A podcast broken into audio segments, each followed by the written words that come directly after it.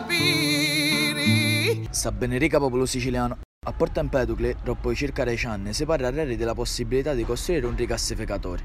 Per il ministro della transizione ecologica Cingolani serve aumentare la produzione di gas in Italia. E a così ecco che torna al progetto che a fine anni 2000 fu approvato dal Ministero dell'Ambiente e alle beni culturali. La costruzione nella zona ex Asi di Porto Empedocle di un impianto di rigassificazione con gas naturale liquefatto. Nelle giorni passate l'Assemblea regionale siciliana bocciò un ordine di Loiorno che impegnava la giunta Musumeci a fare qualche cosa per impedire la realizzazione realizzazione dell'impianto. Su tema arriva presto, ma cade in commissione cultura perché il suo progetto aveva a che vedere con un'area importante dal punto di vista dei beni archeologici, culturali e paesaggistici. Chi ne pensa l'assessore regionale Alberto Sammanà della possibilità di trovare secondo un rigassificatore vicino alla Vadda dei Templi?